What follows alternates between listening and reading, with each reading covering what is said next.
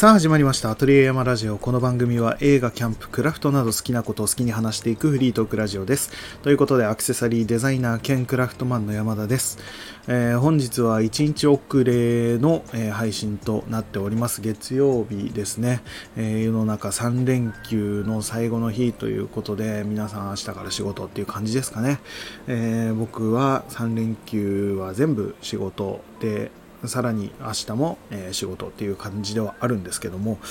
まあ、なんだかんだ、ちょっとバタバタ忙しい感じでですね、昨日も本当は収録しようと思ってたんですけども、収録しようと思った時間にですね、えー、寝落ちしてしまいまして、さすがにちょっと時間が間に合わないなということで、明日撮ろうっていうことで、今撮っております。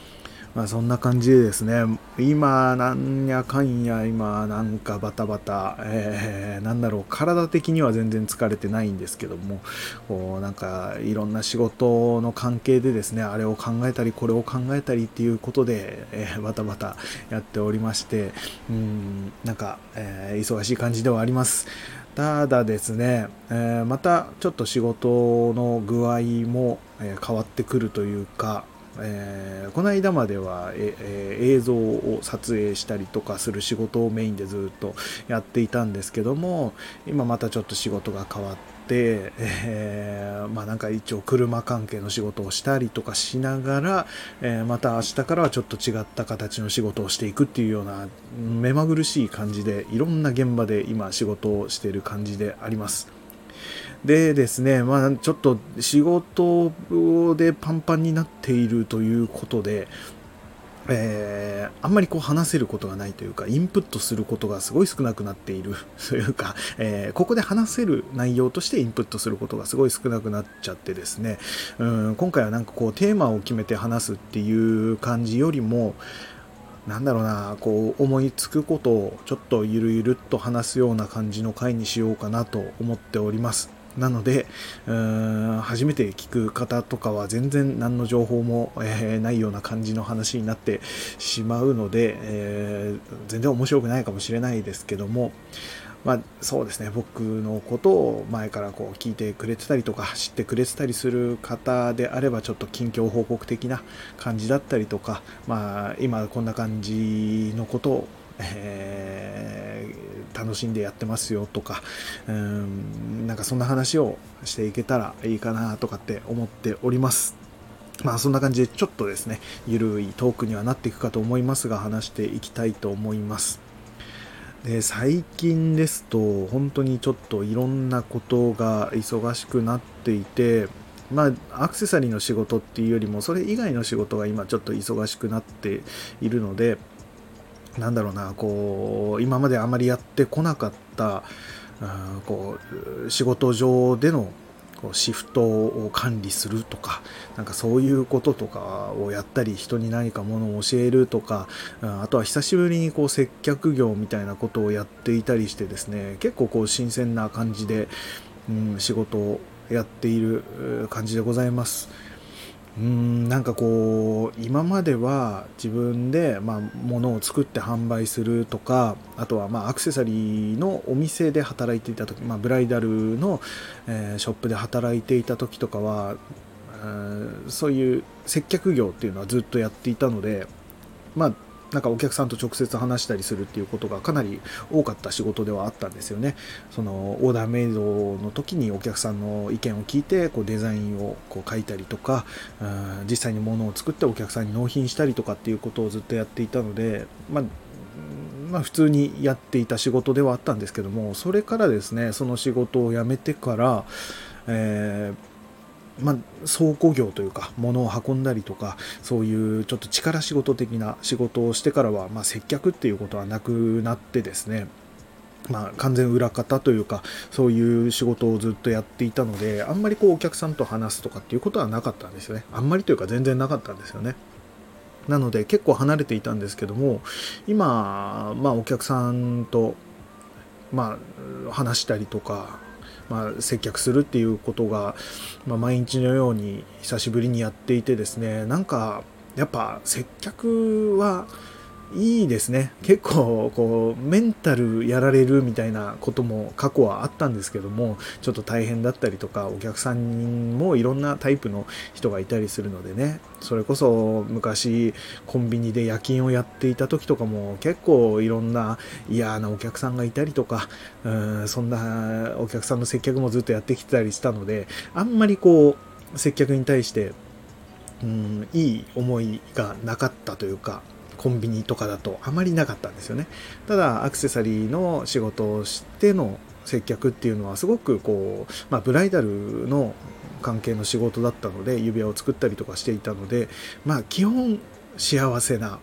え、カップルが来るお店だったので結構そういったところですごく接客、え、楽しくやらせてもらったりとかすごく幸せをこう分けていただくみたいなことをやっていたりとかしたので、うん、接客に対してその辺ではすごくいいなとやっぱりお客さんと直接話して直接その自分が作ったものをそのお客さんたちがつけてくれるとか、うん、あとは体験教室でお客さんに指輪を作る作り方を教えるとかそういったところもすごく楽しくやらせてもらっててですね接客っていうのものものはすごくこういいなと思えてたんですよね。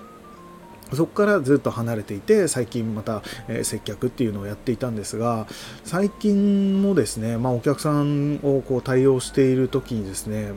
何だろうな本当に人いい人結構多いな世の中っていうのを改めて感じましたね。うん、あんまり一般の方、一般の方って言うと変だな。うんと、まあ、知らない方ですね。結局は普段道を歩いていて知らない人と急に話すなんてことはなかったりもするんですけども、うん、そうやって接客をしていると、初めて会う方と話すことがすごく多くなりますよね。うん、初めて会って、まあ、何回もこう来てくれるお客さんであれば何回も話すんですけども基本的にはこう1回来てそこの接客が終わればもうそこからは会わない人もかなり多いんですよね。うん、っていう中でもですね本当その時だけの会話だったりもするんですけどもやっぱりこう人いい人っていうのはそのちょっとの会話の中でもああこの人はすごく優しい人なんだなとか、まあ、元気な人なんだなとかなんかそういうのが感じられてですねなんか普段なかなかもう知ってる人としか話すことはない、えー、今環境ではあったのでそういった仕事、えー、ちょうど接客業っていうのをやってですねえー、そういった初めて会う人と話して、えー、なんかいい人だなって思えるっていうことがすごくなんか、うん、久しぶりに接客やってなんか良かったなと思いました。うん、ただまあそういう人だけではないので世の中はそういうちょっとおかしな人というかに会った時はまたちょっと気持ちが下がったりするのかもしれないんですけども、まあ、今回は本当に、うん、幸いそういう人とは全く当たらずというかうん、皆さんがすごいいい方たちばっかりだったのでなんか接客業もいいなと改めて思えたなっていうところでですね、あ、そんな日々を過ごしておりましたが、まあ、今日でそれがちょうど一旦、えー、終わりというかでまた明日からはちょっと違った仕事に、えー、変わっていくっていうところなんですけどもまあ、次の仕事はどんな感じになるのかっていうところではあるんですけどね、うん、その辺もまた今後ですね、えー、どういう仕事になったのかとか、どういうふうな、えー、なんだ、学びがあったのかとか、えー、そういうことがあればまたここでも話していきたいなと思っております。まあ、そんな感じでちょっとですね、こう内容としては、うん、具体的なお話ができない、えことだったりもするので、あまりこう、ここで、え話してることが何の話をしてるんだってなって、ってしまうかとは思うんですけども、まあ、そんな感じで今ちょっとこう接客業を久しぶりにやったよっていうような、えー、お話でした。えー、そんな感じでしたね。あとは何だろうな、本当に、えー、何も話すことを決めていないので結構とっちらかった感じになっちゃいそうですけども、えー、そうだ、最近全然話してなかったなと思ったのが、あの植物ですね。えちょっと前、どのぐらい前だろうな1ヶ月2ヶ月前とか、え、にはよく話をしていたかと思うんですけども植物をですねずっと買っていて結構こうアトリエに飾っている植物育てている植物というかもうどんどん増えてきていて今もうどのぐらいだろう30種類ぐらい、え、やってますかね。30いったかな。ちょっと、えーえー、死んでしまった、え、植物もいたりとかですね。ちょっと環境に合わなかったのか死んでしまった植物もいるんですけどもまあ今だから30弱ぐらいですかね。種類ぐらいいまして最初のうちは開墾植物っていうものに興味を持ってまあなんか一番最初に買ったのは、えー、ペトペンチアナタレンシスっていう開墾植物を買ってですねそいつがですね最初買った時と比べて倍とまでは言わないですけども1.5倍から1点うーんなんか78倍ぐらい2倍近くの大きさになってですね今すごい、えー、なんだろうお気に入りの植物になっているんですけどもやっぱり育つっていうのは嬉しいですね植物が育ってくれるっていうのは。うんできる限りですねこう世話できる時は世話をするようにアトリエも毎日いるわけではなくてちょいちょいこう開けていたりもするのでうんそれこそ夏の間なんてめちゃくちゃ暑くなったりとかえ、していたりもするので水もすぐなくなってしまったり水切れしてしまったりするっていうのもあったのでできる限りですね、えー、植物のために、えー、仕事があるわけでもないのにアトリエに来てとりあえず植物に水をあげるとか、えそういうことをして育てていた甲斐があってですねもう植物たちがすごく元気に育っています。うん開墾植物でいうとここでお話ししたかどうか分かんないですけども、えー、ああれは話しましたね。オトンナのユーフォルビオイデスの話は多分したかと思うんですけどもこのオトンナユーフォルビオイデスもですねまあ、最初買った時はちょっと葉っぱが出ていたぐらいだったんですけどもやっぱり春から夏にかけてめちゃくちゃこう元気にですね、えー、葉っぱをどんどんどんどん増やしていってで途中でですねあの黄色い花が咲いてですねえー、ちっちゃい花がたくさん咲いてその後花が枯れた後に、えー、それがなんか綿毛みたいになるんですよね。っていうのもなんか2回ぐらいありましたかね。一回それで全部花も落ちちゃって葉っぱもちょいちょい落ちてですね、え、少なくなったりもしたんですけどもまたなんかこう元気になってきてですね緑の葉っぱをどんどんどんどん増やしていってまた花が咲いてで枯れたと思ったらまた綿毛をつけてみたいななんかそんな感じで、え、育っています。今も少し大きくなりましたね。やっぱり最初と比べると大きくもなりましたしえー、なんかそいつもすごくえー、気に入って育てております。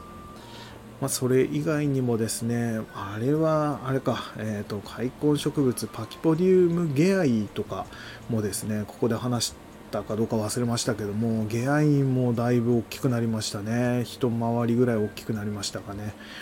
あとは、えー、ユーフォルビア、えーと、パキポディオイデスっていうやつも買いましてそいつもですねこうぷくっと丸い何て言うんだろうなサボテンみたいなのの頭の上からこう大きく葉っぱを広げていってですねその葉っぱの裏側を見るとですね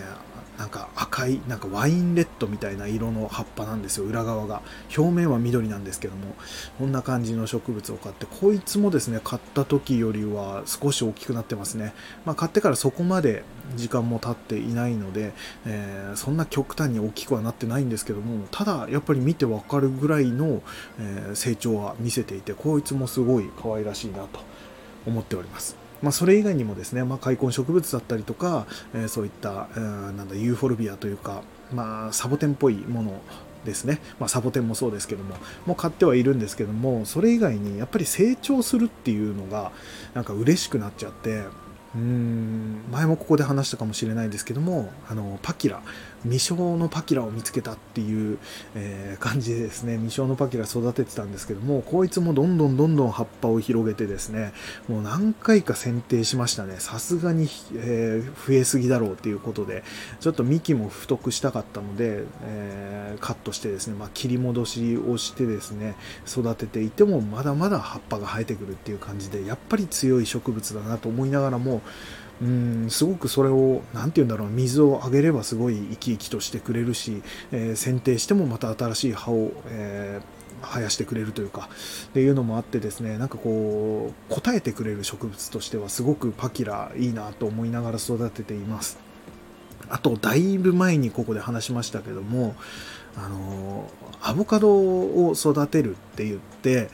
えー、ずっと種のまんまこう水耕栽培でやってたんですけどもなかなか根っこが生えてこないって言って一回ちょっとカビが少し生えてきてしまったと。まあ赤カビっていうんですか。なんかそんな感じになってしまったのが、えー、どうしようっていう時に、まあアボカドをちょうど食べるタイミングがあったので、ちょっと種を変えてみようかなということで種を変えてですね新しい種でやり始めたら比較的、えー、すぐに根を生やしましてその後少し芽みたいなものが間から出てきまして、えー、で土に植え替えたんですよね。で土に植え替えたらまた少しこうなんだろうなあんまり動きが見えなくなったんですけどもえーとあったかくなってきてからですかねぐんぐんこう芽が伸び始めてですね今どのぐらいだろうな20センチ以上の高さまで、えー、つつるというか茎を伸ばしえ、葉っぱも今結構何枚ぐらいだ56枚大きめの葉っぱが開いておりますね、えー、アボカドもこんなに成長するかっていうぐらい、えー、成長していましてこれも楽しみですね。今後どのぐらいまで大きくなるのかっていうのを楽しみで見ていたりとか。あとは一番、まあ、成長を見せたのはですねえー、まあ、一番有名というか、もうだいぶ有名で、まあ、ザ観葉植物っていうものだとは思うんですけども、ポトスですね。ポトスのエンジョイっていう種,、え、種類のものを育てているんですけども、これはですね、あの挿し挿し木というか切ったものですね、えー、4枚ぐらい葉っぱがついているものを切って、えー、水耕栽培で、えー発根させた、まあ、根が出てきた状態のものをいただいたんですよ。でそいつを、まあ、アトリエでどのぐらい育つかなと思って、えーまあ、最初追耕でやってで土に植えてってやってたらですねぐんぐんぐんぐん伸びてきてというか枚数葉っぱの枚数がどんどん増えてですね今もう数えきれないほどの枚数ですね、えー、もう30枚以上になってるんじゃないかっていうぐらい成長しましてこいつもなかなか見事な感じに育っていますね。まあ、今回スタンド FM の方は植物の写真をえーと、そのアートワークにしているので見れるかとは思うんですけどもその中にもまあアボカドだったりとか、えー、そのポトスのエンジョイとかですねあとはパッキラもちょこっと映ってますかね。あとはちょっとお気に入りで育てているスイカペペっていう、えー、スイカみたいな模様の葉っぱを生やす、え、植物だったりとかあとはなんだっけかなえっ、ー、とえーと、なんフィロデンドロンのシルバーメタルっていう結構こう銀色が混ざったような緑のちょっとくすんだ緑の葉っぱを、えー、生やしてくれるというか、え、フィロデンドロンのシルバーメタルっていうものだったりとかあとは後ろの方にちょっとだけエバーフレッシュが映っているかなっていう形ですね。そんな感じの植物を、え、写真に載せています。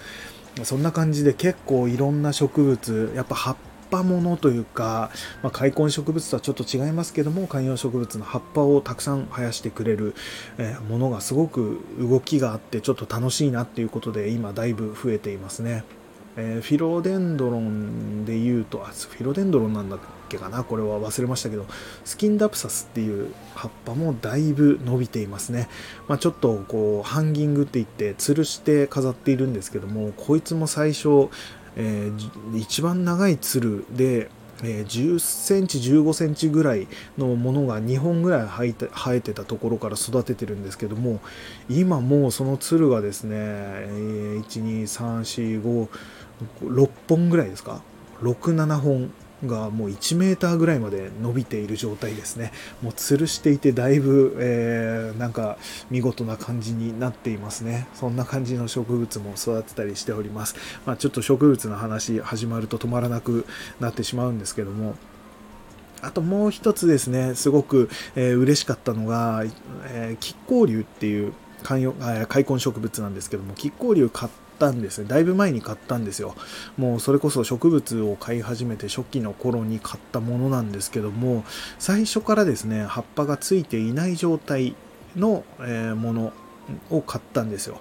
だから休眠している状態って言ったらいいですかね。うんそいつを買ってまあなんか冬型の開墾植物なので、まあ、秋口から、えー、葉っぱを生やし始めるよっていうのをその買ったところで、えー、教えてもらったんですけどもやっぱりこう何て言うんだろうなうん、茶色い、なんて言うんだろうな、えー、茶色い塊みたいなものですね。丸い、えー、塊みたいなものを買ったんですよ。あの鉢に植えられている。でもこれが秋になったら本当に芽が出てくるのかなっていうところちょっと不安だったんですけどもその状態でもまあ生きているっていうことなので、まあ、水はあんまりあげなくていいとは言っていたもののやっぱり生きているということは多少なりとも水分必要だろうと思ってたまに霧吹きでちょっとかけてあげたりとか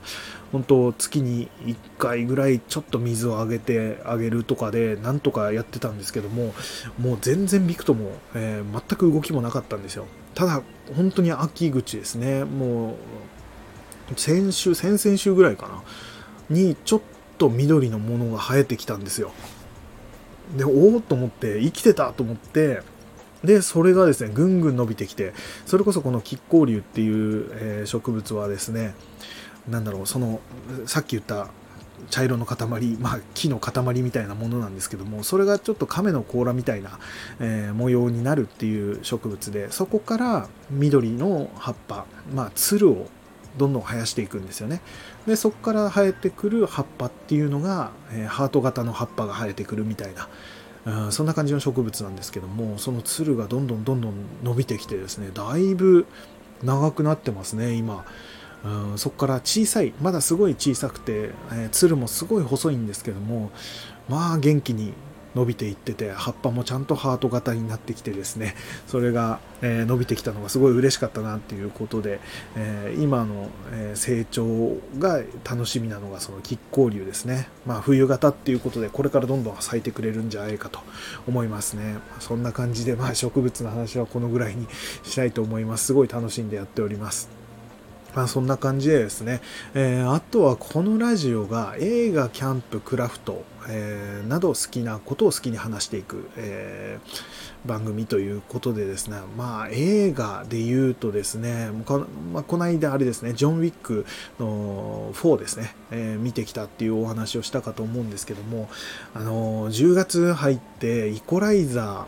ーの3かな？が、まあ、ファイナルとかって言われてますけども、えー、イコライザーの3が公開されてまだ見に行けてないんですよね。あすごく見たいところなんですよ。まあ、1、2と、1はちょっと DVD で見たんですけども、1がめちゃくちゃ面白くて、じゃあ2は映画館で見ようって言って映画館で見てきたんですよね。それも面白かったんですよ。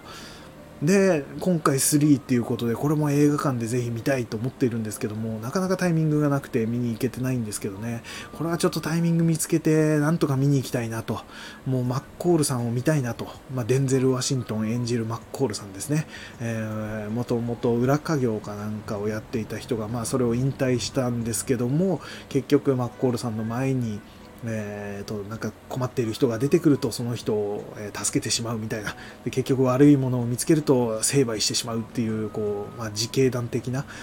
感じの、ね、自分で、まあ、イコライザーっていうぐらいなので調整をする、えー、だから悪い人をやっつけて、え、鳴らすみたいななんかそんな感じの、え仕事というか、えそういうことをやっているマッコールさんの物語なんですよね。それがすごい面白くてそれを見に行きたいなと思ってます。ますね。もうイコライザーは1を見てめちゃくちゃかっこよくて、で、それでやっぱり結構みんな、えー、それに影響を受けて買っているというあの時計ですね。もうその映画の中でもそのマッコールさんがそのやっつける悪者をやっつける時にですね、えー、十何秒で16秒で、えー、片付けるみたいな感じでその時計でですねこうタイマーをつけてですねその何秒以内16 10何秒以内にそいつらをやっつけるみたいなシーンとかがあるんですけどそこで使われているスントっていうブランドの、えー、時計があるんですよね。それをですねやっぱりかっこいいなと思って僕も買ってですねもう今も毎日つけてる感じですね。大好きな時計で。はいそれぐらいそのイコライザー面白いなっていうことでですね、もうぜひとも映画館で見たいなと思っていました。まあ、また行って、えー、なんか話せそうだったら話したいなと思いますし、まあ、行けなかったら、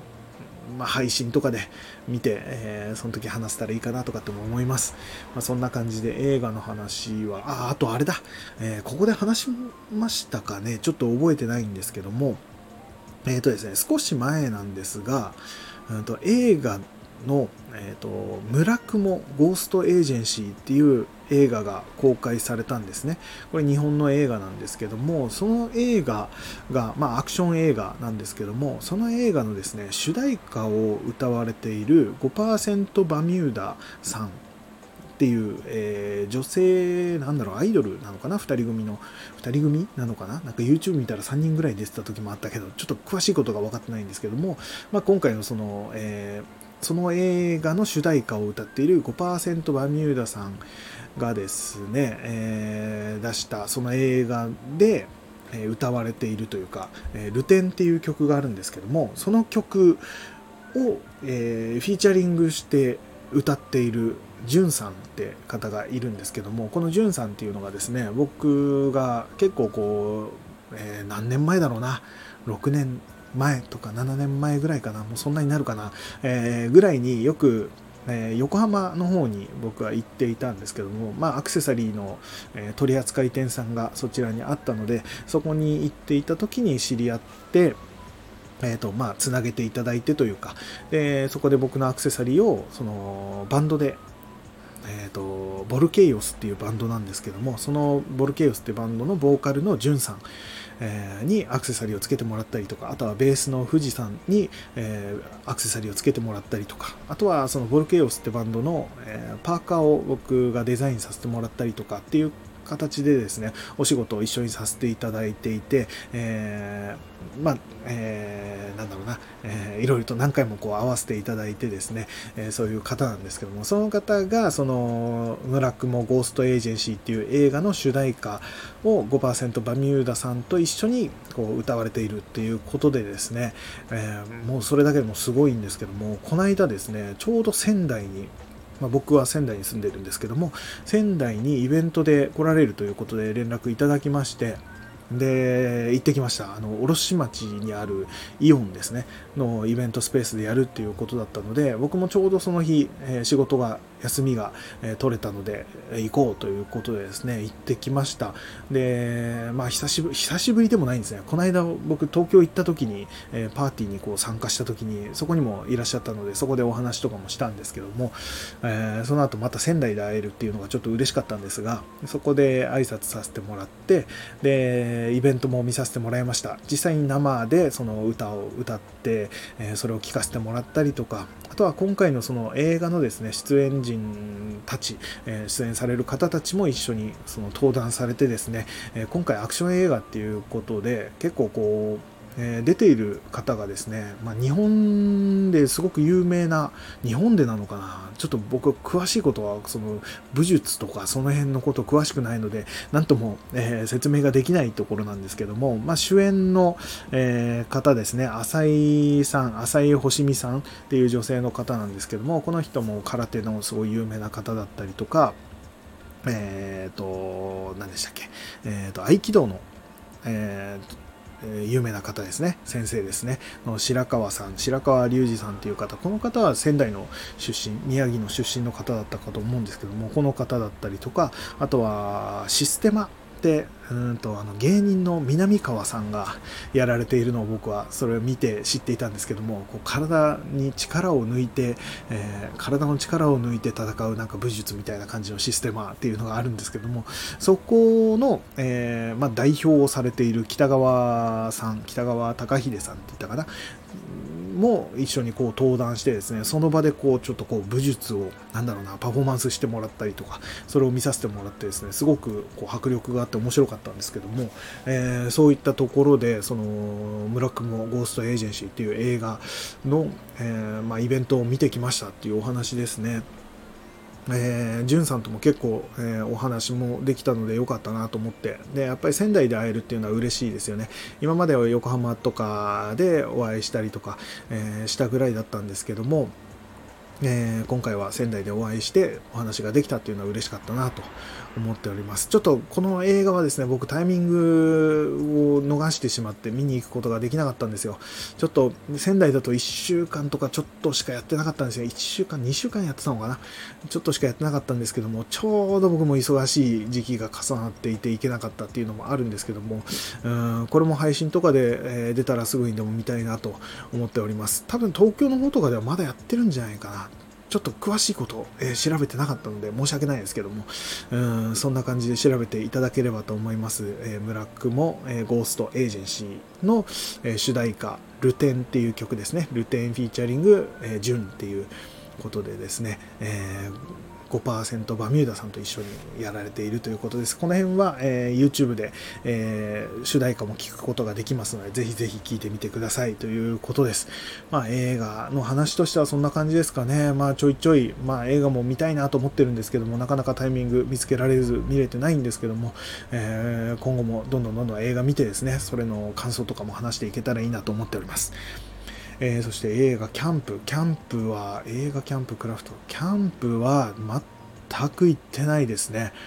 もうそれこそタイミングを、えー、見つけられていないっていう形です。ただ、まあ、夏が過ぎたので、暑すぎるっていうことはもうなくなったので、虫もいないということで、この秋には絶対行きたいなと思っております。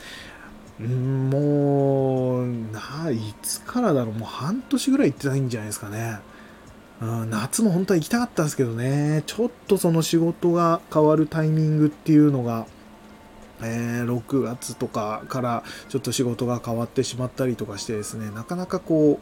う、うん、まあ、メンタル的にも余裕がなかったっていうのと、まあ、休みもそんなにまとまった休みも取れてなかったっていうところで、えー、なかなか行けてなかったんですけども、これからちょっとまた涼しくもなってきて、ちょうどいい季節にもなるので、キャンプも行ったらまた YouTube でも撮ってですね、動画でも撮ってアップしたいなと思っておりました。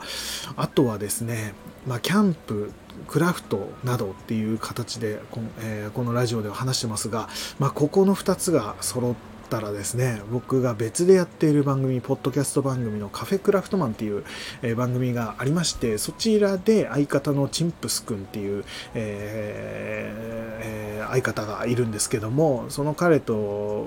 キャンプとか、え前はよく行ってたんですけどもなかなかうん行けてなくてっていうところでただ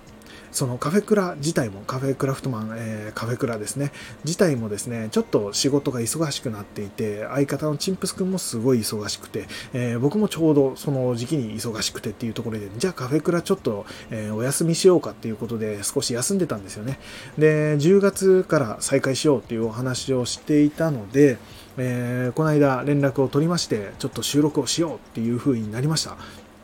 えー、それで収録がですね、今のところ予定では明日の夜にでもやろうかっていう話になっております。なので、また改めて、うん収録をして、えー、それを編集して出せるタイミングでちょっと出していこうかなと。で、そこからは、まあ、もう仕事がめちゃくちゃ忙しいってならない限りは、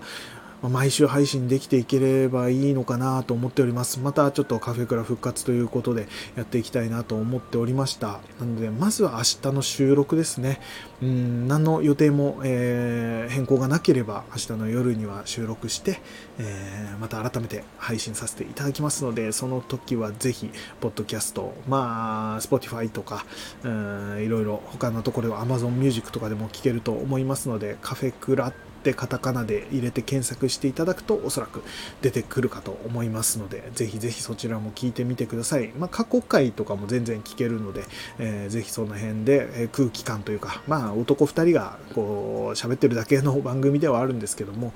うんまあ聞いてみていただければと思います。また、そのカフェクラでもですね、2人でまたキャンプ行きたいなとかっていうお話もしてたので、えー、そういった話も今後していけたらいいかなと思っております。そしてで、えー、クラフト。クラフトですと、今は、まあ、指輪を今ちょうど作ってますね。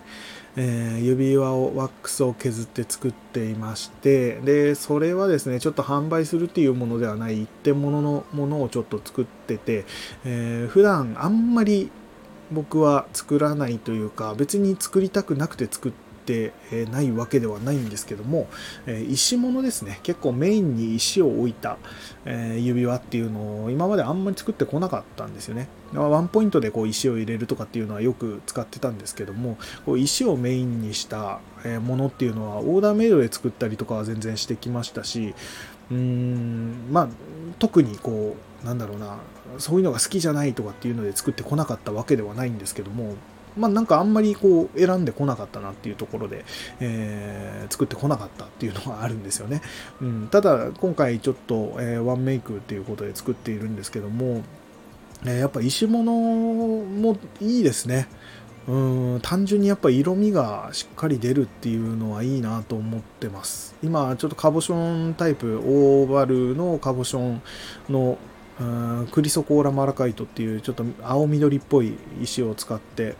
えー、それの枠をワックスで作ってるっていう状態なんですけども、まあ、ちょっと何を言ってるか分かんないかもしれないですけどもちょっとそういう、まあ、アクセサリーを作ってるんですね、まあ、石大きい石のついた、えー、指輪を作ってますよっていうことなんですけどもうんなんかやっぱ石物を作るのはいいなと思いました。今後ちょっと商品化っていうのもいいんじゃないかって思えるぐらいちょっと楽しいですね。うんで石物のいいところってその枠を作ってってその枠を型取りしてしまえば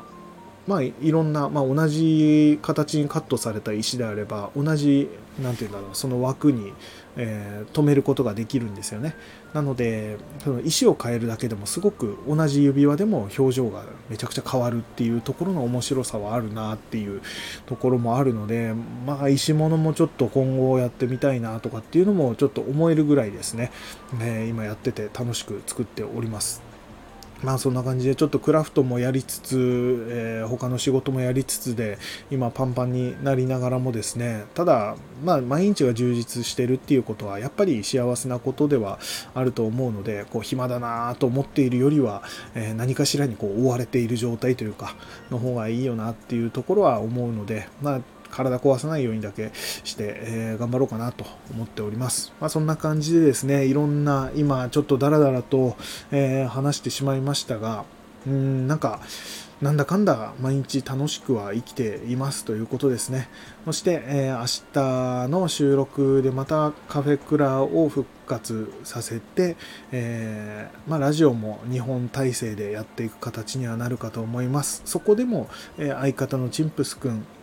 のですね、まあ、どういう風な形でこう仕事をしてたのかとかも話聞ければいいですし、えー、それ以外にも、まあ、その会ってなかった間ですね、もう実際にもう何ヶ月、チンプス君と全く会ってない状態なんですよね。うん何ヶ月だろう半年まではいかないかもしれないですけども4ヶ月とか5ヶ月ぐらい会ってないのかなっていうのもあるので、まあ、会ってなかった間にこう会ったことお互い、まあ、積もる話もあるというかそんな感じだと思うのでそういった話を今度カフェクラの方でも話していけたらいいのかなと思います。まあちょっとあれですねこっちを聞いてくださっている方からすると僕の話は、重なるような話が多いかとは思うんですけどもこうやって一人喋りをしているよりもおそらくそのチンプス君と話している時の方がもう少しこう会話的な感じでこう話せるので、え人によってはそっちの方が聞きやすいっていう方もいるかもしれないので、もしよろしければ、えー、カフェクラの方もまあ、聞いていただけると嬉しいかなと思っております。まあそんな感じで、えー、なんだかんだ長く話しちゃいましたね。でもすごいなんか、えー、おさらいできてる感じで、最近のことを、え、おさらいできてるような感じでですね、楽しかったです。まあ、そんな感じで今回はこのぐらいにしようかと思います。えー、また次回何を話すか分かりませんが、ぜひ聞いてやってください。僕がやっている X、Instagram、YouTube チャンネルなどは、えー、説明欄にインフォメーションのリンクを貼っていますので、そちらからぜひチェックしてみてください。また、えー、番組へのご意見、ご感想などございましたら、X から、えー、ハッシュタグカタカナで後山、ハッシュ後山をつけてお送りください。お待ちしております。ということで、山田でした。それでは、さようなら。Thank you.